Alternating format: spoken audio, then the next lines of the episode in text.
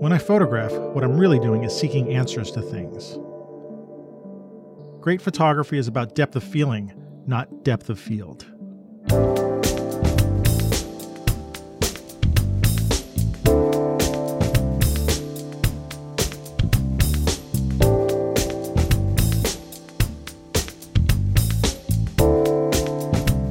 Hey, welcome to the Street Shots Photography Podcast. This is Antonio. And this is Ward. Hey, Ward. How you doing? We made it. we made it a month. Hey, Sorry, I was gonna say this is episode 134 for the uh, end of uh, April. Yes, and I was saying I hope so because that's what the notes say. that's what the. you know, my uh, the Podbean actually says that I've got 136 or 138 episodes. Like, there might be a couple of lost episodes I got to find Wow. s- somewhere in the can. But uh, anyway, so how have you been? I've been good. Yeah, It's been the weather's kind of warmed up a little bit. Well, yeah. What's got what- cold and warm? snow, and then what's warmed warm up again. Uh, well, probably got up to uh, what did it get up to today? 15 degrees Celsius, which is be mid 60s probably Oh, really? Fahrenheit. Okay. Yeah, which is it was sunny today at least. That's nice. Yeah, we're finally getting we're finally getting nice weather and spring and normalcy in some respect. Yeah, in some respect, yeah. But it's nice to see. Uh, it's finally nice to see the um, cherry trees come out and stuff like that. In because of the the pandemic and all the restrictions, I would have been probably heading over to our botanic garden, but uh, I just haven't checked. There's a lot of like restrictions and, and stuff like that, so I don't know if I'm gonna be able to make it this year Hmm. uh, during the spring time because they're I guess they're restricting the amount of people that show up. okay. Um, but uh, in but Greenwood Cemetery tends to have a really nice uh, cherry blossom selection, so I might end up going there because I don't have to pay and you don't have to Right. no restrictions. but yeah, I'm getting kind of tired of the winter and stuff. So yeah, yeah. same here. So um, anyway, this is our uh, this is officially our second episode with us as host and co-host, co-hosting together. So far, we haven't had any knockdown, drag out fights yet. so- Not yet. Well, there's it's still young. The night's young. Okay. Hey, we're, um, I know that uh, we had talked about this when you were a guest on the show when we were doing our um, photographer deep dives, and we were going to have the uh, cage matches. Cage matches, yeah. And then I started thinking, what is it we actually disagree about? And not very much. I, uh, we have to know, find something. We, have to find something. There'll have to be something. So, Yeah. mm, put that on the uh, on the. Let's see if we can try to do that. And you know, it doesn't have to be a knockdown drag out, but uh, um, we got to find something that we can. We Yeah. Can, uh, yeah. So uh, this is also. I mean, this is not even almost not worth mentioning, but finally, I'm looking at you because we're recording on Skype, so I can see you. I look Uh, like I'm I'm coming from Mars. Hopefully, I there's just a little drone. This time it's a drone, not a droid, coming up and going across and then going back down again. You yeah, know? yeah. Oh my gosh. Um, and I'll talk about this in, in, in a minute, but I, I was I was just doing a podcast this weekend with uh, Bart Busschots, and, and he was like, "Let's do it." Which was awesome. It was. Yeah. It was very, very good. You were amped, buddy. Yeah, well, you were hold, like- hold hold that thought just a second. I just wanted to say, but it was like he did it on Skype, and I was like, I don't know why I didn't even think about doing this because um, it's actually nice to see you, and I think I can talk better by like like seeing you and maybe like you know interacting even if it's on the screen. But like we've been doing Zoom and stuff for so long, I sort of got used to that. But it just seems a better connection. Um, Cool. Than I'll, just I'll- I'll make faces or whatever. you can, yeah, yeah, you can make faces, and we're not recording this, so nobody going to see the you know the No. mess in my room or the uh, Or the mess in mine, which I blurred behind the, my the blurred. Yeah, giant egghead. yeah. So, um, I had a few things I want to talk about, and I'm thank I'm glad that you can join me tonight. Uh, but the first thing I want to talk about is sort of like a I would say post mortem, but of our our interview with uh, Melissa Breyer last month, uh, last episode, excuse me. Um, and uh, I really enjoyed that. I was, uh, uh, especially I spent more time looking through the book, and uh, uh, I, I think I, I had a really good, enjoyable time. I really appreciated your, like, all the stuff that you were able to bring into the conversation, which I don't think, you know, it's kind of why I'm happy that you're a co-host because I think you have some Thanks. of the things that you can bring in that I that I am unable to. So I felt Well, like, like we said, we were nervous to begin with, right? And then, you know, I remember in one of the chats I said, "She's very high functioning. I, I really, I really want this to be interesting."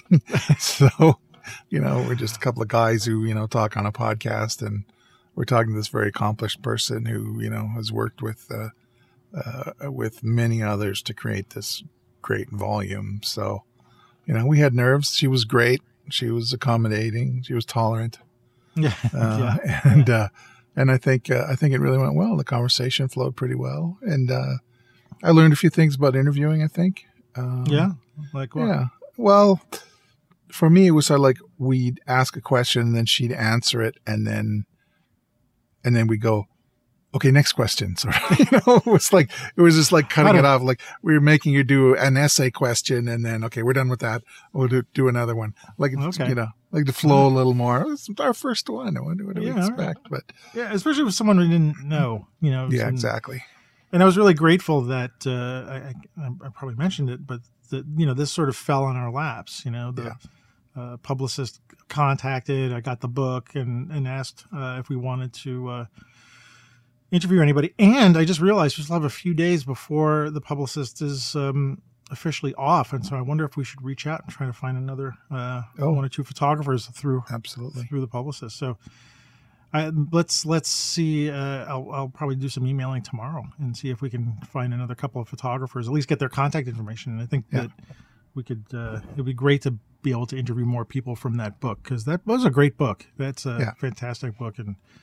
Um, I, I highly recommend it too. So, and and you told me that uh, Melissa was on another podcast too. Was on the Candid Frame with Ibarionex. Um, oh, in a lot of ways, they she actually she was on with Emily San uh, she was on with Emily Sanchez, so she was another contributor to the book, and I would say uh, that they continued the discussion that we started. So Oh, if you really? listen to Yeah. ours first and then go to the Candid Frame, um, it's a nice, well-rounded. Um, X knows how to interview, so he Yeah, got a lot of context and cultural stuff that we didn't cover yeah. and uh, I think it. You know, I would recommend the Candid Frame at any time, uh, but yeah. particularly now with uh, you know us talking to Melissa. Um, And- yeah, and- it turned out and- really well. Yeah, and just as you're reminding me that uh, a shout out, a definite shout out to Barry X because I emailed him um, and asked him about because I was nervous about the interview with Melissa, and I asked him for any kind of advice uh, about interviewing so that we would, you know, at least or I could, you know, make the best out of it. We can make the best out of it. Excuse me. I'm still getting this we and I think. Sorry.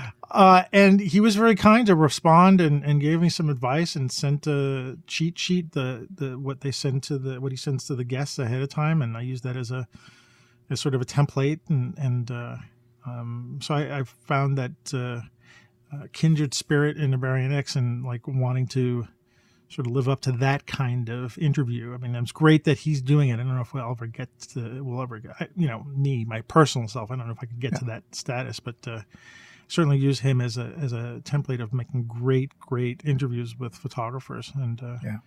Um, so anyway, shout out to him. I'll put the we'll put the link to the to that episode in the show notes so people can just go directly to that. So. Yeah. Uh, and speaking about podcasts, I just wanted to also make another shout out to um, uh, Bart Busschots and uh, his Let's Talk Photography podcast. And uh, he contacted me last week. Could almost I don't want to say last minute, but it felt like last minute. But um, he like I know he does that close to the time he wants to record. He goes, "You want to record this weekend?" I was like, "Oh, okay." um, but he had told me about this before. Uh, he was doing a series of. Um, he had me on the show uh, to um, advocate a photographer who I really liked, and I believe it was uh, uh, Irving Penn. Penn, yeah, It was a Penn. I think it was Penn. I because mean- he mentioned it in the show that you he were- mentioned in the show, and I, I, I don't know why I thought it was uh, Walker Evans, but maybe I was talking about doing him later. But anyway, uh, uh, we had a that time was a great conversation, and at the end of it, he reminded me he was like, "Oh, you know, I want to do the same kind of thing with you interviewing me about my favorite photographer." I said, "Okay, great." So he reached out last week, and and he wanted uh, me on the show to interview him about a photographer from the uh, 40s and 50s, early 60s. Uh, a, a gentleman named O. Winston Link. And I, I forget what the O stands for.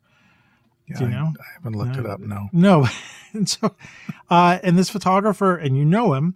Um, Know of him. I don't know him. you know I, of I him, never have yeah, a but- conversation with him or anything. But yeah, well, no, know he- of him. I don't think he's alive anymore. Uh, No, But- I think he passed away around 2000. yeah, somewhere. 2000, 2001. But I had no idea of this guy, and uh, and I really didn't have any time to research him. And so uh, Bart was kind to send me some some links and stuff like that. But the photographer, uh, Winston Link, oh Winston Link, was a railway photographer, and um, when we get into the discussion about what the difference is, people think you know, well, he's taking pictures of trains, and and uh, Bart was really, you know, adamant in saying he doesn't take pictures of trains. Trains are part of what he's taking shots of, but it's not Right. only about the train; it's about the railway. Railway, yeah. That was a great discussion. I would not have. I would just look at. You guys were talking about the book too. That, uh, that one of the books that came out for him, from him, um, and you were talking the difference between the railway and the trains. I, I thought that was. I had never thought of it like that. I just look at it as an aesthetic. The book Mhm. and his pictures is an aesthetic thing, but the way he contextualized it in your in that episode was was really great. Yeah, and and if you look at Bart's photography, I mean, he's really he, Bart's shooting um, or photographing the trains in Ireland, Yeah. and he's trying to do the same, you know, his version of that of trying to Yeah. capture the entire context of something. But I Yeah. thought it was, I what was great for me was that because I didn't really study up too much on on Link prior to that, I was really just going by the photographs, and I read a little bit on Wikipedia, so I knew he was from Brooklyn, and Mhm. uh, which I thought was kind of cool. Another Brooklyner. I, I know. It's You like- guys are everywhere. yeah, I know. Well, I'm not from Brooklyn. I mean, I live. in Oh, I'm sorry. Well, living there. no, that's okay. It's okay. get in trouble. Street fight.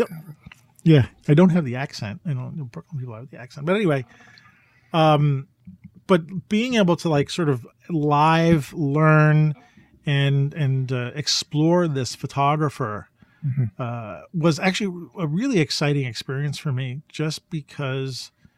I I didn't have to think about it. I didn't have any script in mind, and just the I think the, the, the what you probably experienced in the show is me exploring it. Yeah. Of course, Bart knew way more about him than than I did, but um, like It even, helps a lot. Sorry, it helped a lot that he that Link was that the content in the book was very striking, beautiful aesthetic images. It was not like you were trying to Jackson Pollock, you know, some kind of abstract um, thing. You know, it was they're beautiful pictures, and you turn the page and you're like, oh my god! And he used what to take these pictures, and what and the effort required. You know, is amazing. And do you have that book? I do not. No, No. I could not get one. You you've actually tried to look I, for that? I looked and uh, either they were unavailable or I couldn't afford it. Probably Oh. more of the latter. yeah, because Bart said that they were out of print and stuff. Yeah. Um, and and you know of him because you also sent me like your most what'd you call it link Link esque. I think that's a term you guys you coined. I think or you guys coined on the podcast. Yeah. So I went down. Uh, we were going to uh, take my or we were we were going to we did took the mother in law down to Yuma, Arizona, and while we were dropping her off there, the uh, Union Pacific uh, Railway had um, the largest steam locomotive built in the United States. I think they had eight of them at one point, and uh, it was built specifically to get trains up the hill to Durango, Colorado from uh, from um, Utah, between Oh. Utah and Colorado. High, narrow, or not na- narrow, just steep pass. So they built these giant locomotives, and um, there's only two that are in operational capability. And in October 2019, there was one that was making a, a celebration tour uh, around the country, and it happened to be in Yuma, Arizona, the weekend that we were there with uh, the mother-in-law. So I got up at 6:30 in the morning and went to visit because it was leaving, I think, at eight or something and uh, the sun rising, and the sun was rising behind the train. So, of course, now everything's going to be in shadow, whatever. So, I did my best, and I was actually thinking about or maybe contemplating or praying to oh Winston Link, please make these pictures turn out because I had this black and white thing and it was this beautiful black and gray, greasy, giant locomotive that I took pictures of and uh, and I actually sold. Um, I actually Right, sold gonna a few that, of those yeah. print. Yeah. I sold a giant print to um, a man and his son in Tennessee to put up in their railway in their model railroad room. Really? It was uh, yeah, it was um, sixty inches across. So yeah, it was uh, 60 inches? sixty inches across. So to five foot print? Would you have to Five foot uh, wide, yeah. Wow. Did you like have to? Sorry, the, the the geek in me is thinking. Did you have to upsample it and stuff like that, or Yep. you, And made a okay, TIFF. Yeah. I made a giant TIFF. I think it was 400 megabyte TIFF. The Wow. It was bigger than that. And the picture uh, you sent me, the picture, the picture you sent me over in in Discord, Yeah. uh, that wasn't the shot that you sold, was it? No, I sold that one to. Oh, I sold did? Really? two of those. That's not the one you're looking at. Is not the last one. That one's got a few problems. Um, that was just one that I dug out of my Flickr Flickr stream. Um, But no, the finished one was a little bit crisper than that one. And that one I sold to a couple in the Monterey Peninsula and uh, to um, um, friend of a friend in the UK. So what? Um, and you can probably answer this. I I like trains, but not like not to the extent that uh, you know. Well, I'm, Perhaps I only got sort of it? passionate about it because it was an opera. My father was a diesel mechanic for many years, so Really? He Oh. like yeah, he worked um yeah, he worked in farm machinery for a while. And uh, when I was a kid, so he he was always telling me, you know, an idling engine is a, you know, music and all that kind of stuff and so I kind of got that I don't I won't say an affinity. I, I'm I'm an uncertain mechanic, but at least I know what's going on. I'm just not, you know, I don't have a lot of talent um, that my father had, but my father would have loved this thing, this Yeah. giant locomotive Yeah. and how it worked. So that was going through my head. And then I researched the crap out of what this train is and how special it is. Um, I remember one statistic, I think, was that it was the heaviest human conveyance or uh, man made conveyance uh, on the planet until 747 started to fly heavy. Really? So, yeah, the drive wheels there's there's 16 drive wheels on it, and the weight on those drive wheels is 585,000 pounds. okay, big. yeah. And so, uh, how does that drive? How does that drive your picture taking of it? Like, what is? Well, it, Like, what are you trying the- to do when you're taking a shot of the train? I mean, I know Link was, and I don't want to give away too much, but I know Link was trying to capture the the I want to say the macro scale of this stuff, Mm-hmm. and and and uh, at least in the shot you're showing me here, really of the vehicle itself. So you're Yeah. more concentrated. But what is it? What are you trying to get in the picture? So photograph this. I'm trying to imagine that I'm a railway geek, which I'm sort of not. I'm a mechanical, more of a mechanical geek. So I wanted pictures of it as if the train was about to go by. It's just parked there, right? It's just sitting there, not doing anything. So I wanted like, here it is coming, sort of coming toward you in that Mhm. kind of whatever cinematic way, even though it's static. My favorite pictures, maybe I can send those along or we can put them in the show notes or whatever.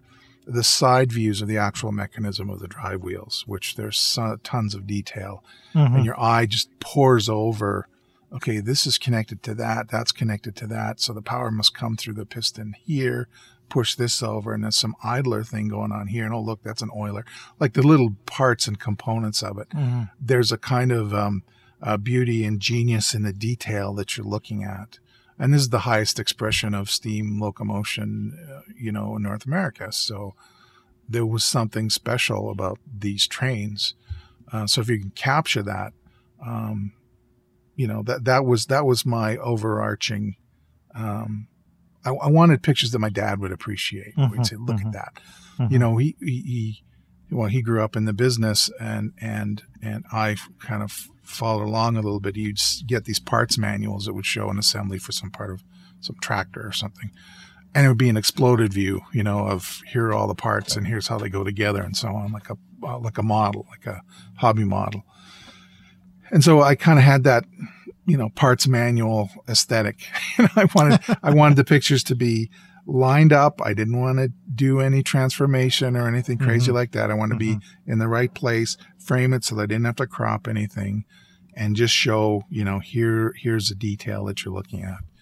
And that's the point of it. It's not it's not really meant to be an aesthetic, you know, sunset picture or a or a sport picture or whatever. It's just the the weight and the the you know you know that kind of a subject lends itself easily and nicely, well, easily and I think beautifully to black and white. So Mhm. of course that was always the point to shoot them in black and white. Yeah, I mean, So you have all these kind of tones and details, and it's Yeah. just oh, there's just so much to look at.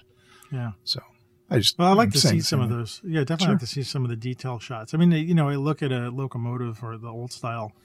Why is the old style stuff always looks so much better? Yeah, New things. Yeah. Um, there's form over function, function over form. But you know, to um, imagine like being able to spend a day, you know, if possible, like with a camera, uh, surrounding, you know, wa- walking around one of these Mhm. magnificent machines. Um, we could probably shoot a thousand pictures of it, and uh, um, yeah. Each one of them would, yeah. yeah.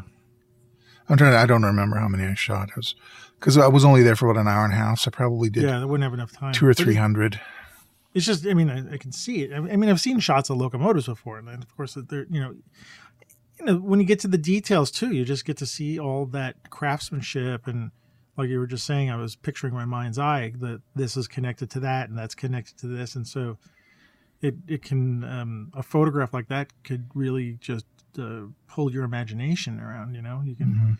Just imagine where things are going and what they're doing and stuff like that. So it, yeah, so I could see that that appeal um, uh, as a you know, in a sense, it's also a work of art too. You know, Absolutely. um, engineering art or just art. I mean, we can just leave it leave it alone. And its physical presence, not just its mass, but because the boilers are working. Now they they're not using coal; they use the diesel burner yeah, or a bunker oil. It's actually bunker oil.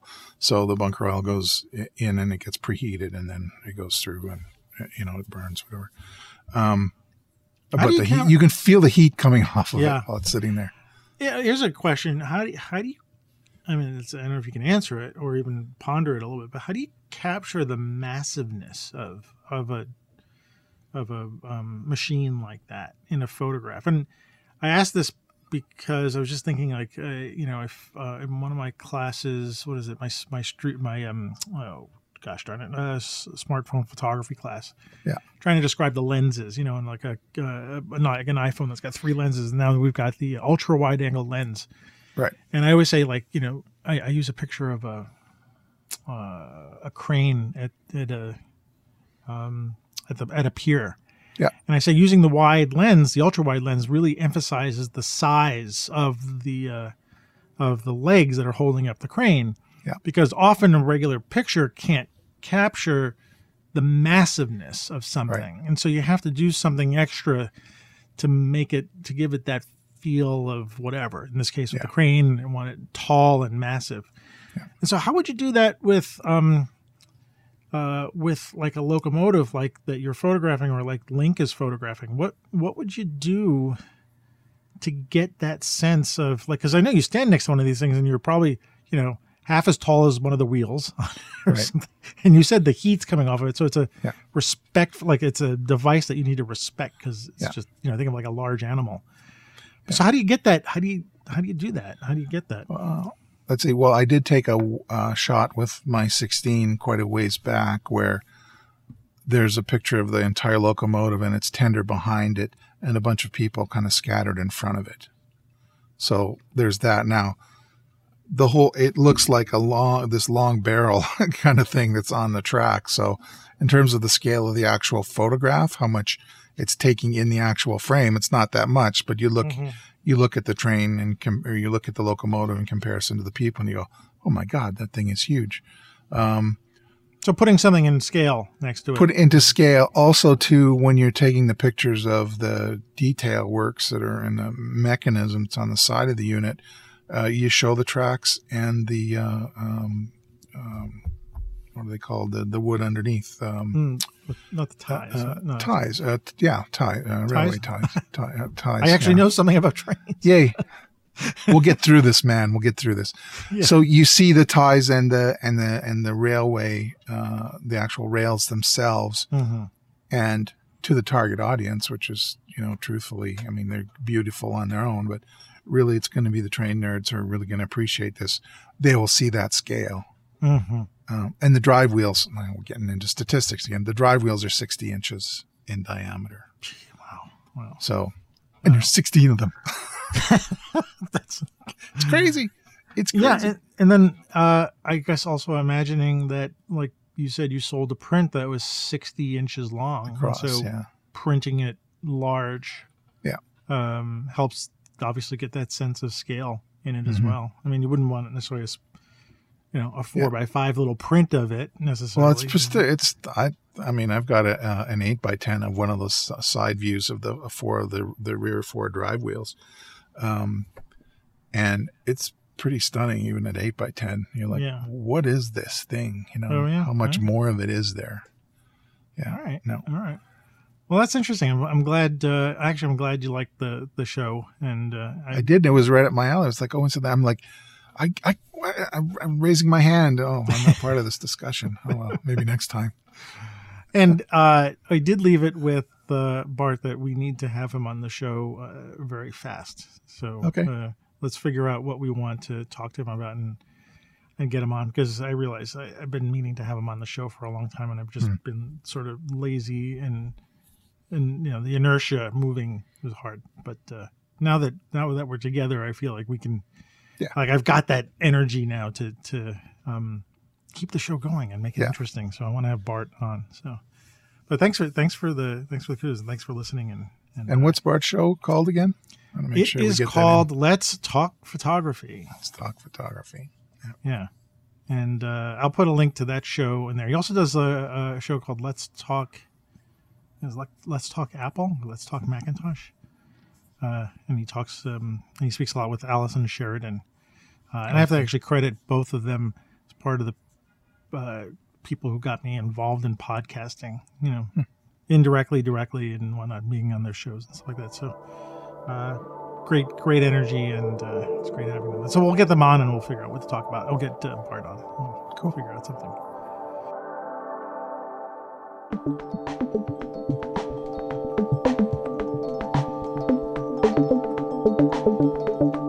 Something popped up in in Facebook that, that I was like, okay, you know, I wanted to talk about it a little bit, and uh, basically, let me get the uh, let me get the picture up here, the screenshot, what I did, what I wrote.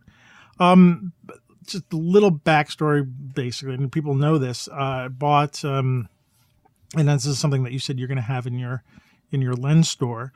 But it's a Seven Artisans uh, 35 millimeter uh, f 0.95 lens. Right. Uh, it's not one of their cheaper lenses, uh, but it wasn't bad. It was like it was like 250 ish, I think, or 300. I can't remember. It's a, a relatively cheap lens. It's just a Um, little more than the 12 millimeter, which is Yeah, Yeah. more expensive lens. Yeah. And this was a new lens too. This is a new one that they New came one, out yeah. with. Yeah.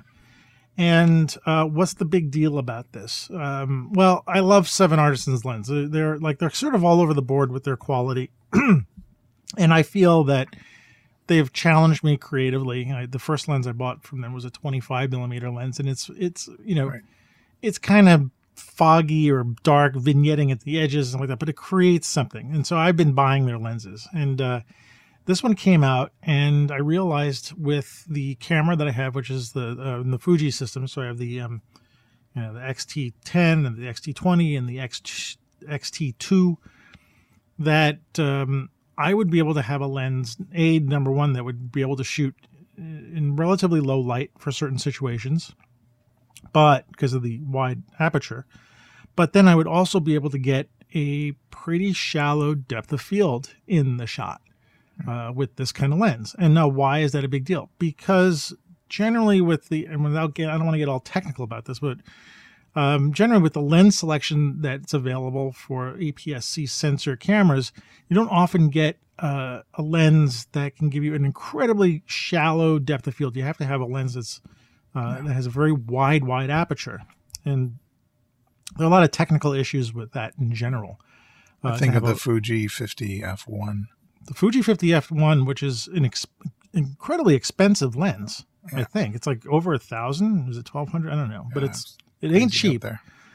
Uh, it's also a 50 millimeter lens, so it, it translates in terms of the crop sensor to a, a medium 75, telephoto or portrait lens. Let's say 75 millimeter. Uh, and I can't afford it, right? So the Seven Artisans comes up, and I realize it's a 30. You know, it gives me the equivalent of the Nifty 50, which is the kind of lens I grew up with, right, Mhm. on my film camera. And I can get a similar kind of shallow depth of field when I want to, and uh, that's the whole purpose of this lens. I mean, partially being able to shoot in a dark environment because you get you can open up wide, but it's a manual lens too. It's not an autofocus lens, so it it's troubling. Like if you're trying to shoot in the dark with that, whew, it's not easy. It's not easy to focus that lens. But like on normal lighting, I can shoot. You know, I can get you know a fairly narrow depth of field if I want. I can even close down a little bit to like f one or one four, and I can still get that narrow depth of field. Mm-hmm. So anyway, I for some strange reason I just had the feeling of posting a couple of shots that I took of my cats because they were sitting on the bed, and I loved the shot. They were nice shots, and of course, you know, this is the internet, and there has to be cat pictures involved. I photograph, you know me. I photograph my cats all the time because Yeah. they're the ones around here. Your first Uh, lens, you get a new lens. Your first lens test is a picture of the cat. always of the cat and there's actually a lot of good reasons for that too there's a lot of things you can actually check you know the sharpness chromatic aberration et cetera Yeah. et cetera anyway so on a fuji group on facebook i posted t- uh, two shots of two different cats and i just wrote i'll just read what i wrote so i said for anyone for any one of us who wants that nifty 50 millimeter f- quote unquote full frame look I still can't say enough good things about the Seven Artisans 35 millimeter f.095. It's got some chromatic aberration issues in certain conditions, and believe me, there there there's some really it's a little nasty in some cases. Uh, but I don't let it bother me, and I don't I don't let it bother me. Uh, and here's some cat pics. They're pretty much wide open on my XT2, and so I said, sorry, all I have to work with are cats, and I put them up. And I didn't expect to get. I got some comments uh, started, and basically started with um, one person saying, uh, and I think he was being genuine. I don't think he was being trolly or anything like that. And Yeah. actually appreciated the conversation. He says, "I don't understand the point of shooting that wide for the hell of it. What does it achieve?" Right. And uh, I answered, "Well, in my case, I get to blur out a very distracting bedding in the background." And uh, I did ask what his objections were to it, and just I wasn't trying to start a fight. I, Yeah. you know, I'm trying to get past that. But someone, someone said, um, let me see, where was it? Uh, that got me started. Hang on, I'm looking at the. Uh, oh gosh, I should have had this up before I started. Um, it did spark a discussion about people saying why, why would you want why the reasons why shallow depth field and narrow Right. focus would be uh, interesting. And someone said it, it's kind of calming, you know, um, when you look at the pictures like that. And someone also said it kind of emul- emulates on a smaller camera what you might get with a medium format or full frame camera or medium format camera, where you can get a very shallow depth of field and not have to be at 0.95 because and not have to be a 0.95 correct, Right. you know, or have to do any kind of weird Photoshop weirdnesses to blur the backgrounds or something or I like think that. of view camera images of portraits where people are sitting, you know, six feet away from the camera, and even at f five six or something, it's like it's Right. really narrow depth. and I remember I remember those days when I was shooting with when I shot with a view camera. I mostly did it in school, and you really have to stop down a lot in order to Mhm. get, especially because we were doing um, more times than not we were doing product shots, you know, Right. uh, and with that you don't want shallow depth of field. No. You want you want everything, and you're shooting a like Yeah. a, a model of a, tele, a telephone model. Mhm. Um, a telephone heads handset, you know, with dials or something like that yeah, yeah, and you want that whole thing in focus. And with the in, in the larger cameras, you'd have to stop down as far as you could. You had to throw so much light onto the set in order to get it high depth of field because you wanted the entire thing sharp. You really worked hard at getting it sharp. Right. And you couldn't shoot product shots with a 35 millimeter because trying to get that deep depth of field was almost, I don't want to say impossible, but it was very difficult Mhm. to do. So I, I just wanted to um, I wanted to talk with you because otherwise I was going to talk by myself, and so I didn't want to talk by myself. I wanted to talk to you about the sort of the implications of uh, like depth of field or shallow depth of field, and and just what you think about it. And like I I look at this stuff and I can't tell if I'm excited by it because I haven't had it in a long time. I've been APS-C sensor. That's a good point. I've been APS-C sensor since I got my first digital camera, which was a Nikon D100. Yeah. And I think they did APS-C sensors. I, I can't speak specifically for Nikon's reasons for doing that, but it was probably a less expensive sensor Right. to put into a camera. And so we had to deal with the crop, um, the crop, and the sense that the lenses that I already had were not going to work the same. We're not going to get me the same um, kind of effect that they did on film. You know, yeah.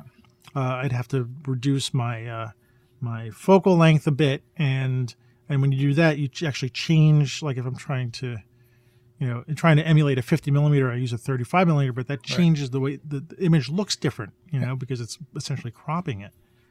Um, so anyway, I wanted to sort of bounce that around with you a little bit uh, uh, and see what you had to think about it uh, in Well, those I- terms. and Yeah, because I never. I mean, the I did have a 50 f 1.4 on my Pentax back in the day, film camera. film camera, yeah.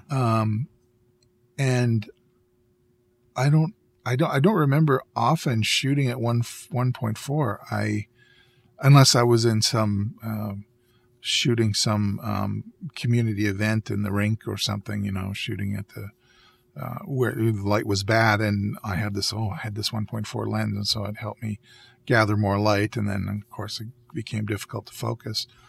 My day to day now, or pre-pandemic has been street photography where I'm always at f4 or or smaller hmm and jacking ISO up so that I can get more in focus on shooting from the hip. I don't have to think about focusing.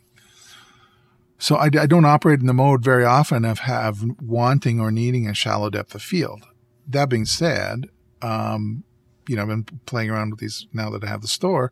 Um, I'm playing around with macro stuff and just doing close Mhm. focusing for the heck of it, and buying third party lenses like this uh, this Nikon Micro Nikkor. Um, um, what is it? It's a 55 millimeter. What a beautiful lens that thing Yeah, is I used to have that. and one. close up and Hmm. you know you shoot stuff close up and now i'm starting to appreciate the macro uh, the macro capabilities and the razor thin uh, depth field Mhm. um, in terms of of aesthetic i think i understand the calming uh, comment um, it's sort of like those um, those pictures that that are all the rage now where you take a, a, a, a sort of a normal picture and then you do the tilt shift effect Mhm. where it looks like this thing that is Miniature, actually improper it looks miniature Yeah. and there's sort of a childhood or whatever you want to call it a calming reflective asp- uh, whatever feeling that you get when you view those kind of images or you take a picture of a flower and you just get the pistil and the stamen in focus and the petals are all out of focus those sort of things um, but I, I sense you're definitely more passionate about it than I am. Um, I just haven't d- d- got a lot of practice at it yet.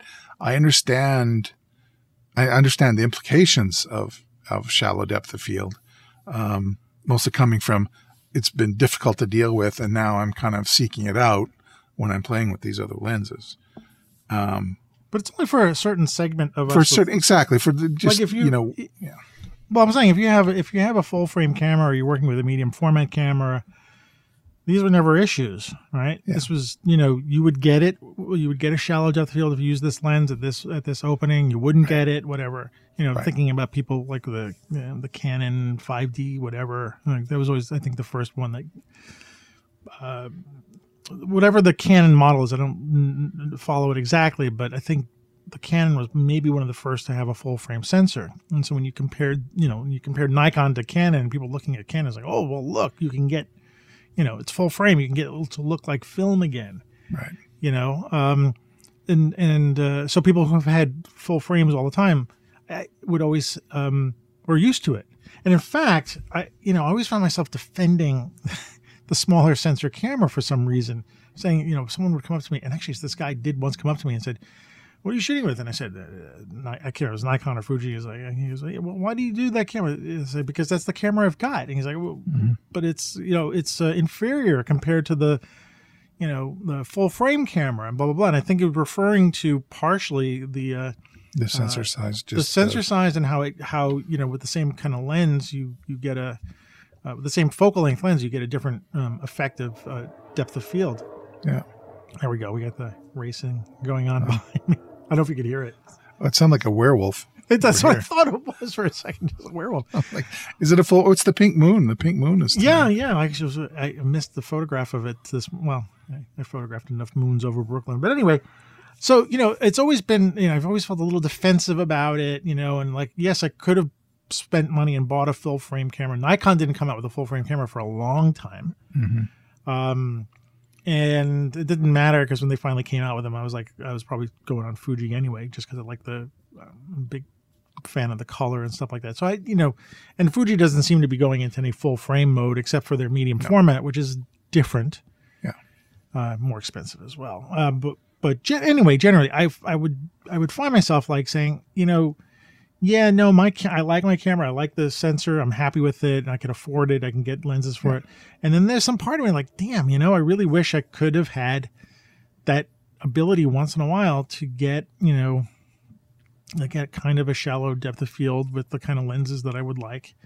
And it's just it wasn't as easy to do that, not to get the same kind of effect. So, um, so I've always felt that kind of uh, longing and I would say inferior thing to it. But and so when you say I'm excited about it, it's like because I haven't had it for so long, Right. I haven't done it, you know. And so the, when this lens came out, and I was seeing, well, actually, uh, even Seven Artisans 25 millimeter is a, I think it's an f1.4. And I, I'm sorry for the for the I'm not saying for the audience. It's a little bit of a geeky thing, but this is a tool that we're using Yeah. to get these effects. So I have to talk about that a little bit. But the 25 millimeter allowed a bit of a shallow depth of field to it that I liked, uh, especially had some vignetting and whatnot. And it was an $80 lens. So it's Yeah. like, you know, um, I wasn't expecting like incredible quality for it, but it really started to capture that thing. And when, when someone said that was calming, and I thought, oh, is this like the uh, photography version of what is that thing where people listen to the sounds that are like this? Oh, ASMR. ASMR. Is this the, Yeah. the photographic version of ASMR? Well, it could be. it was like, I would like to see some, but I not would- every. I-. I would rather have the photography version of ASMR than the sound version because Yeah, really annoying. yeah. I, I understand it more. Yeah, it's a little less crazy, I think. But um, it, it did resonate when someone said calming, you know, and I think, you know, well, there's some practical parts of that because when you're, like I was shooting the cats in the bedroom and they really didn't want to see the crumpled up pillows behind them. And so, you know, by separating them from that background, Right. uh, and just being able to focus on them and then seeing their like in this case these two shots the cats are very relaxed uh, i mean they're they're you know as relaxed as cats can be Mhm. uh, it, it does have that effect it does Yeah. have that that uh, calming this is what you know you know i have cats because they reduce you know they and only have cats because they reduce blood pressure but this is like that's the that's the feeling i get when i look at them in person right. even though my eyes are are uh, almost you know an incredibly deep depth of field right Yeah. i don't have uh, shallow depth of field vision really um, but the funny thing is you mentioned the macro stuff and a while back in when i was doing stock photography and this this is funny because this ties back to trains in a way i used to photograph these little people that were um, models uh, uh, Preiser model uh, people for ho scale trains Okay. uh, so when you would create a diorama for trains and you wanted to populate it, you'd have these little HO scale, Scale people. people, which I couldn't. I mean, roughly they're about a half an inch tall, maybe three quarters of an inch, three quarters of an inch. You know, I'm not great at that little size, but Yeah. they would have tons of people doing different things. You know, businessmen, bakers, people shoveling. And way back when, I bought these figures and I would use them for stock photography. And when when I would do macro shots with them, it was actually a benefit to have the shallow depth of field on them because Right. it kind of obscured the the fact that they were these little toys, you know. Right. And so like a part of them was sharp and a part of them was not sharp and so they began to actually look more like real people Okay. than they would have if I had put a lot of depth of field in them and made them sharp, then you would have seen that they're little toy. Like you would have known it would have been more explicit that they were little toys. So you talk about the macro part, like macros. Um, I mean, I know sometimes when you're doing macro shots, you do want a lot of sharpness. Like if you're maybe you know recording something like an insect or a flower, Yeah. you want it really sharp. But I can see that that also desire to to sort of make things a little bit more mysterious in in the in the micro world as well. I'm actually when you're describing that, and uh, I had mentioned before about flowers and macro. Um, the guy on YouTube, uh, Simon Zutak guy, he takes those long lenses, the 135s and the 200s, and shoots pictures of stems of flowers coming through fences and that sort of thing, and he gets that really sharp, uh, shallow depth of field in a longer lens, like in a much longer lens. And some of those images, he's got such practice at it. They're really arresting and calming. Um, you know, he, he, they're as much a work of art as they are a lens test. Like he just, he just glosses over this. And I find this one, you know, with his great English accent that he has, um, you know, really as a real bokeh monster. And we're looking at this and like, suddenly the picture's gone out the frame. and like, back that up. I want to take a look at that picture. But, um, but yeah, in terms of uh, you know selection of equipment and all that that sort of stuff, um, you know there, there are other options, right, um, to create that effect. And I'm just thinking of that when you're talking about, uh, uh, you know, when you're talking about these different lenses in in the um, um, in the APS-C, you know, in the in the smaller uh, frame uh, world. Mhm. Um, these these lenses were all designed for for full frame, and you know you adapt them to our Fuji's or Sony's or whatever. Um, you know, you can get some pretty pretty stunning effects with them. Yeah, and as you were saying this, I was thinking like you naturally get the shallow depth of field when you're using a telephoto lens. It just it will sort of Yeah, you know it locks focus on something, and then the background you know inevitably goes out or the foreground goes out. Yeah.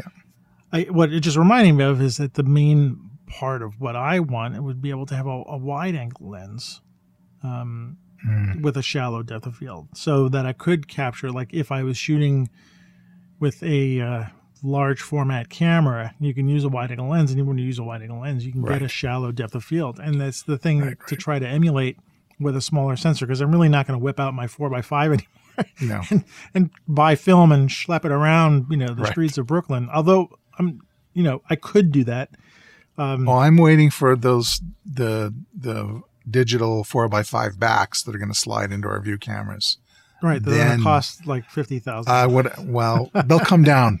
Yeah. Price of technology will come down, and then you just Yeah. you plug it into your Mac, and then Yeah. you you cart that around the field. but they, you know, looking forward to then yeah, with that with that kind of camera, you can get, you know, uh, you could get uh, sort of a wide shot. Like it would be great to take a picture of a building, you know, a large building, and have it like not and have it separate from the background rather than Yeah. having it it automatically blend in and you know. Uh, Yeah. And I don't really like you know fake. I don't want to say So the computational It depends. I mean, because you know, I'm doing I'm doing the project with the trees at Greenwood, and I'm using Right. computational uh, um, uh, photography on my iPhone to get the trees because a couple of reasons. Well, a it's a wide angle lens, and the separation is important for me, and so I, I don't have that ability. Even with the 35 millimeter lens that I've got on my X-T2, I can't move back far enough. I can't get that um, expansiveness of a wide angle with a shallow depth of field. So the Right. computational photography is working for me there. Yeah. But I mean, also, I don't like, I, I really don't want to post process. I'm, I'm really trying to move away from spending time in Photoshop and stuff like that. So as much as I can do in camera, whether it's computational photography on an iPhone or with a lens that's a you know wide angle and very shallow depth of field, Right. I'd rather do that. yeah You know, um, like these shots of my cats, like I literally just pulled them right out of the camera and they were beautiful. They it's were- just yeah. that, yeah. I mean, I'm like I've, I've probably been saying this a lot. I, I'm really trying to move away from. Thank you. I'm really trying to move away ride. from yeah, move away from like spending time in front of the computer or even processing on my phone if I can avoid it. You know, and trying to get stuff most out of the camera. Um, I did want to read. Where is it? I did find the guy's comment. Uh, uh, who's talked about calming. He said, very nice separation, gives emphasis. So this is talking Mhm. about the shots of the cats.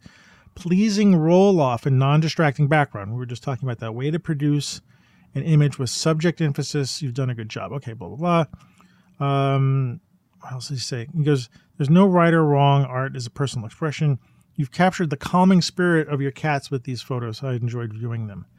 Uh, and so, yeah, I, I sort of acknowledge that idea of the calming thing. Right. But uh, uh, so, you know, I also want to talk about a little bit that it was a misconception that uh, you know a shallow depth of field is like sometimes people think it's more cinematic. I don't know why people think that. I mean, I, I don't understand the the comment. I don't think everybody's saying that, but I think there are some people who think that having a a, a shallow depth of field creates something that's more movie like, and that couldn't be f- further from the truth. I Maybe think they're just thinking about a rack focus from something close to that's a something. oh, you think rack focus? Oh, that's you know, interesting. because that you know that effect maybe, but that's a short term thing. That's a that's a device, right? That's as a device, we're to, moving from this Yeah. guy holding the gun to the target. You know, right? the And bad also- guy in the distance. Yeah. Also, um, you know, film is a continuous thing. There's there's always some action going on. It's not it's not a still image that you're locked on. Right. So if there's a rack focus or if there is a uh, a shallow depth of field image, it's only small part of the entire production. In, in Yeah. fact, I would say most of the production is done where there's a lot of things in focus, probably more Yeah. things in And focus. cameras locked down, and you're watching a scene. You know. Right, Yeah. right, and so I don't, you know, I don't necessarily see it as as cinem- cinematic. And I know there are people. This the one this person in the in the um in the chat that I was doing on Facebook didn't like it. Doesn't doesn't like that that Mm-hmm. narrow separation. And it is, you know, like I said, it is hard to focus on something. I mean, you do have to work at. Like I was focusing on the cat's eyes, and so I was able to get it. But you know, some people just don't like that that everything isn't sharp. Right. Um, and it depends on the on the subject too. Like my train pictures, there's I didn't want anything to be out of focus. Right. right. That right. detail is there, sumptuous there for you to to enjoy. Where there's there's you know it's flat. It's just what's all the stuff that's there to look at, and you're you're imparting much more of a feeling with the cats too, and that's what your viewers are acknowledging. Um, What do you think when when you see a portrait that's done with a shallow depth of field? Like I was seeing, um, I don't know if it was a not a daguerreotype. Uh, what are the, the wet plate processes? Yeah, um, picture of people are doing Baudelaire. now. Tin type or something like Yeah. that. What? yeah, there's a very famous picture. I've forgotten who took it of of Charles Baudelaire, the actor. Oh, and it was taken on a huge view camera. So and, and it's just basically eyes and part of his nose and part of his mouth are in focus, and everything else falls out.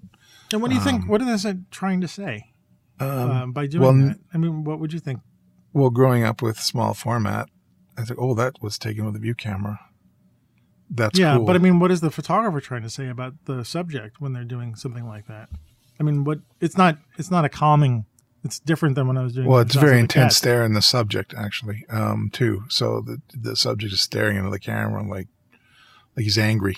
Um, so it, it I, I think it it you know as I say that uh, I think it really focuses his his gaze, his angry gaze at the at the camera Mhm. and at the viewer. You know, he's the, the he's the intense actor. So you're getting that. So that work in that in that context, um, it's it's. I think it does what it's. You know, I think the photographer had the intention. As a viewer, though, I was saying, I'm uh, you know I come from a shallower, a shallower.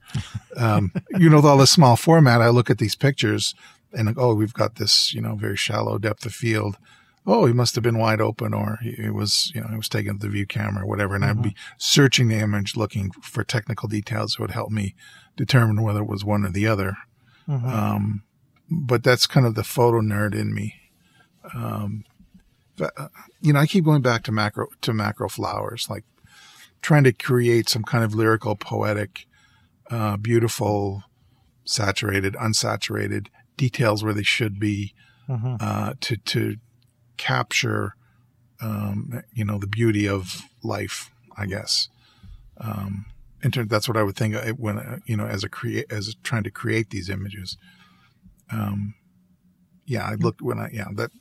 I don't know if I'm really answering your question. Yeah, well, I don't know if I answered asked the question, but uh, I mean, let me think about this for a second. Uh, you know, for me, it's it it's. Um, I mean, I really uh, when I first start doing digital photography, I don't know, early. I can't remember when I got my first digital camera, but I realized when I did that, I gave up this this capability of, of being able to do that kind of picture, or I, like I didn't even realize I was missing it, you know, Right. until I didn't have it. And I was like, shoot, Yeah. I can't. Yeah, no, like the, it's not working out the same. I have to move back farther. I have to. It's more telephoto and it's a little more compressed. And I was like, it's not getting the same look, and it was really kind of annoying. But so like, you know, I've only had the lens for about a year now at the most, and and uh, you know, it doesn't work for everything. You know, and like I said, it does have those technical errors. It's got some nasty green chromatic aberration depending on the angle and Right. the focus. and- cyan out the back. Yeah. yeah, and you know, I'm trying to say it doesn't bother me. Sometimes it does, but it like I'm really trying not to be overly crazy about it. But it's there, and some might bother other people.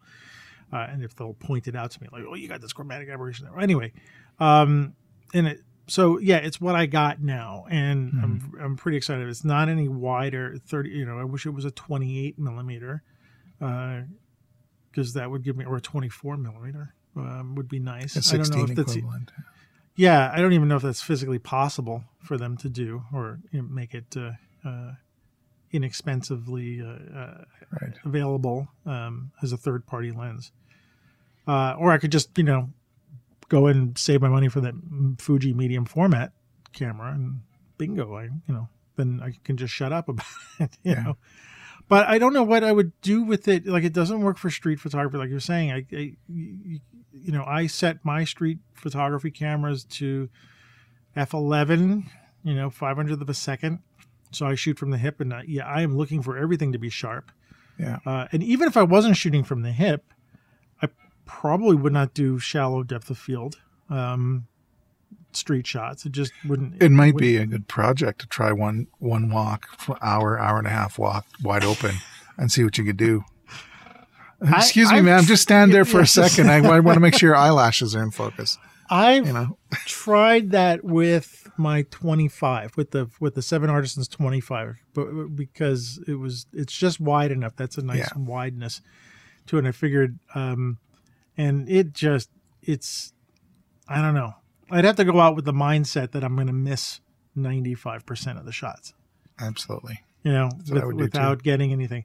And I'm curious. I mean, sometimes I do set, I do set my camera up on autofocus. Like I'm usually when doing my street shots, I use my my uh, F100, uh, my X100F now. Um, X100T has been has been retired after eight million pictures and kind of died. Anyway, um, but I will set up the autofocus on it, and I'll set a shallow. I'll, I'll do it as wide open, like 2.8 and hope for the best when I'm shooting. Uh, you know, if I'm getting people sitting on a bench or something like that, and it does the nice separation. I get that separation from the background, and I can see that it helps a bit for some subjects. But I, ra- I rarely go around trying to shoot wide open. So Yeah. Now I'm four or five, six because I want the buildings in the background to be out of focus. I like, and I like what I can do with the tones of the buildings and whatever its surroundings.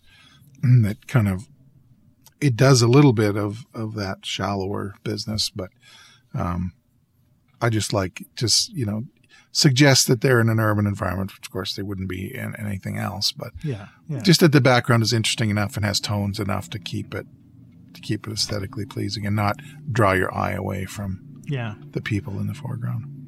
So you know, I guess I, to uh, I don't know much more to say about this other than Yeah. um, uh, that it for me is is exciting to have that as a, a tool in my bag finally Mm-hmm. for the kind of camera I have that I can I can do that. I can't imagine every single shot that I would want to do doing a, a shallow depth of field, even portraits. I'm not sure if I really like a shot where the nose is out of focus or the ears are out of focus. You know, I wouldn't mind like the head being in focus and everything else being out, like a regular, Right. you know, like a portrait or even like a larger format portrait. Do like a really flat, straight on Yeah. kind of thing.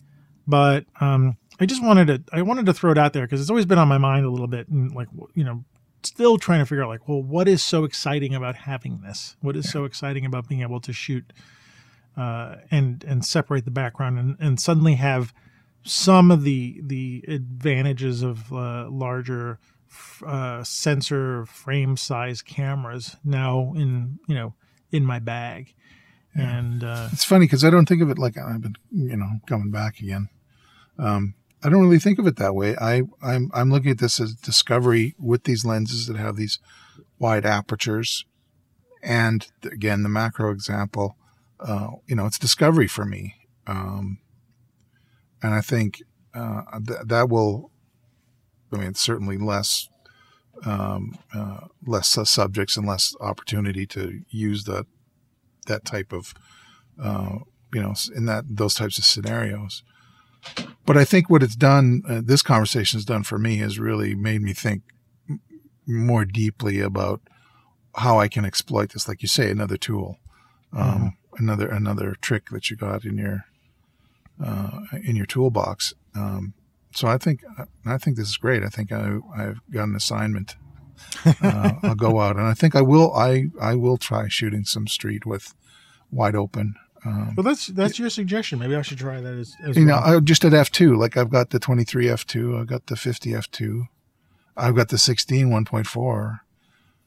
I have not. I think once. I think one day I, by accident left it wide open. I got a kind of a nice picture of a of a guy leaned up against a, a, a lamppost mm-hmm.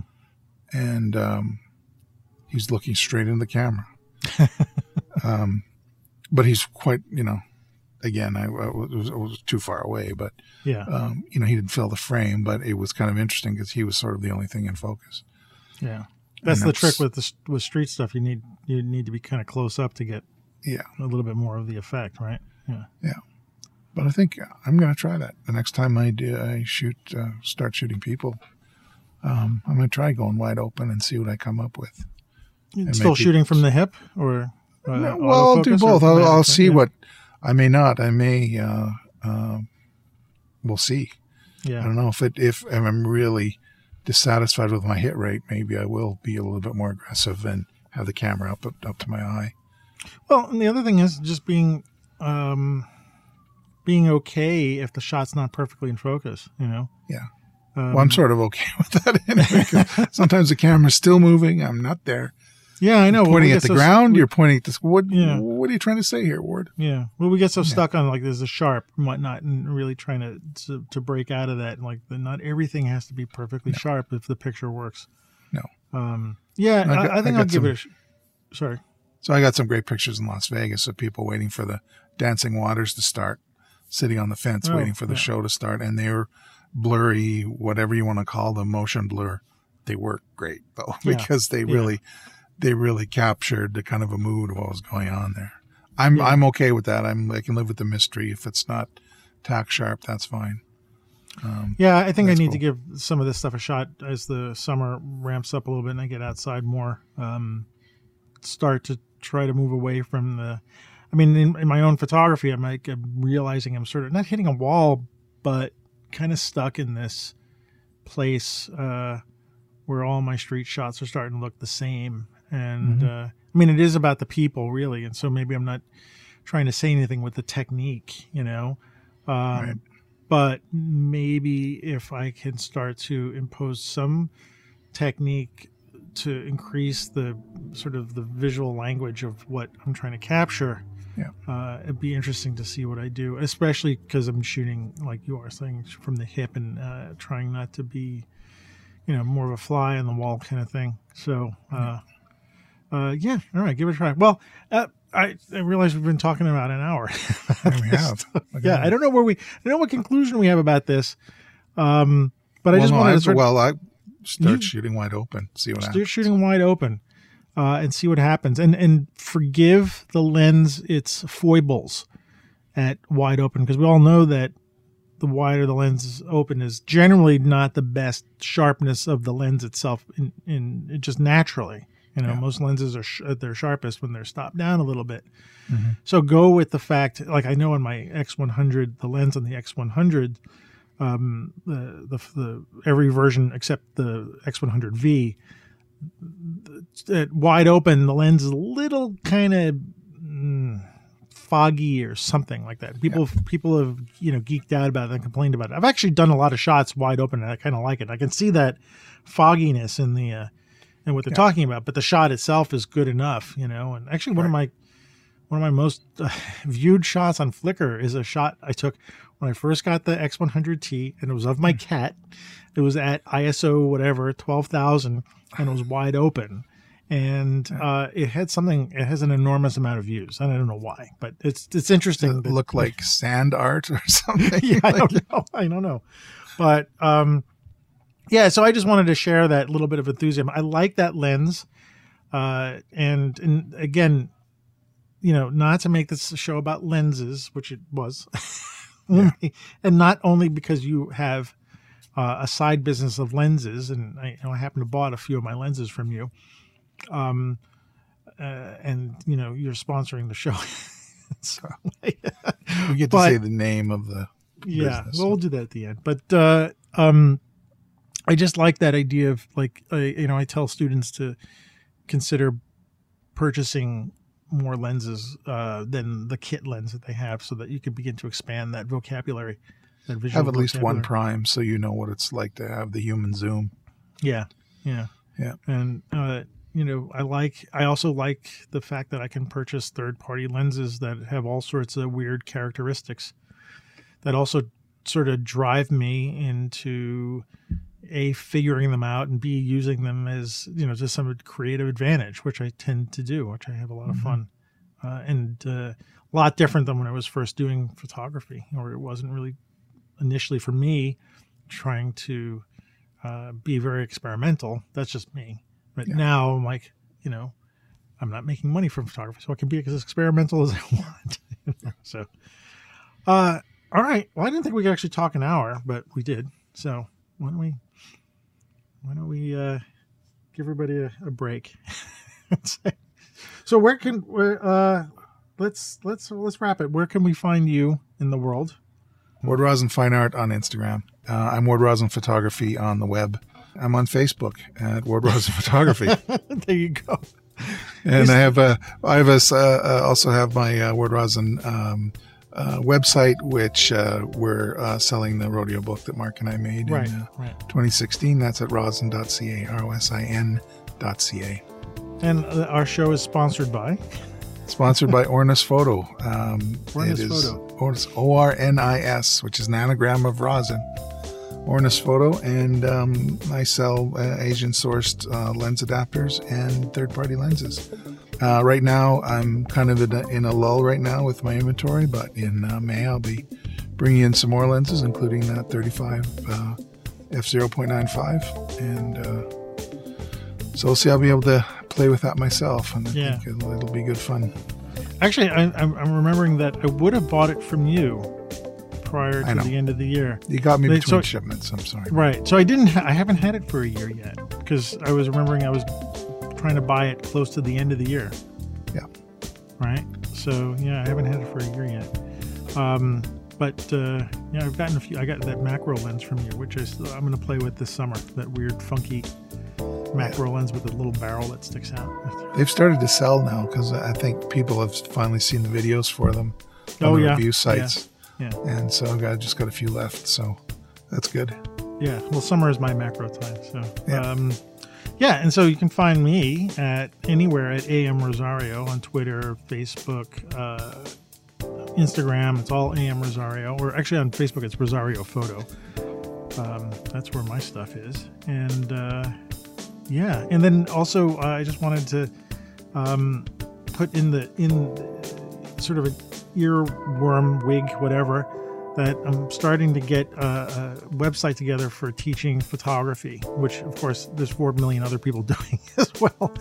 But um, it will be a Street Shots branded photography class classes, uh, and uh, based on stuff that I'm doing at Brick. So it'd be really for for photographers who are um, people who are just starting photography, not for you guys who are already uh, well into the field. But uh, if you know people who are going to be starting uh, photography. I'm, I'm really, I really like teaching people to start photography. So I'm working on that website now.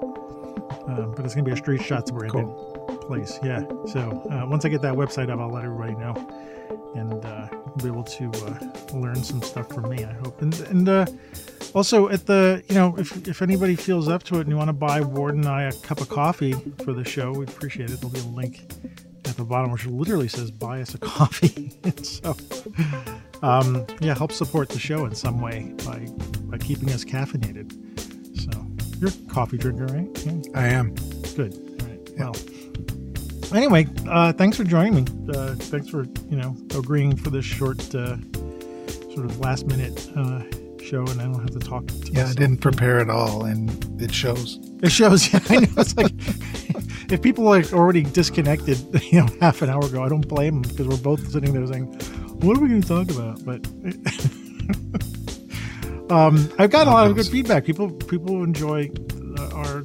I'm, I'm glad to have you as a co-host. I think we have a good, rapport. So uh, I appreciate the uh, the last minute. I don't want to take up.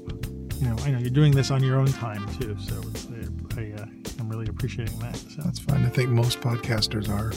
Yes, that's true. Yeah, That's so true. far, you know, we're doing this for coffee. Yes. I'm happy to be part of it. All right, and so we have a long list of uh, guests and people that we're going to have uh, in the future. So stay tuned for what we've got coming. And uh, anyway, at that, I would like to, to say, uh, well, see you next time. See you later.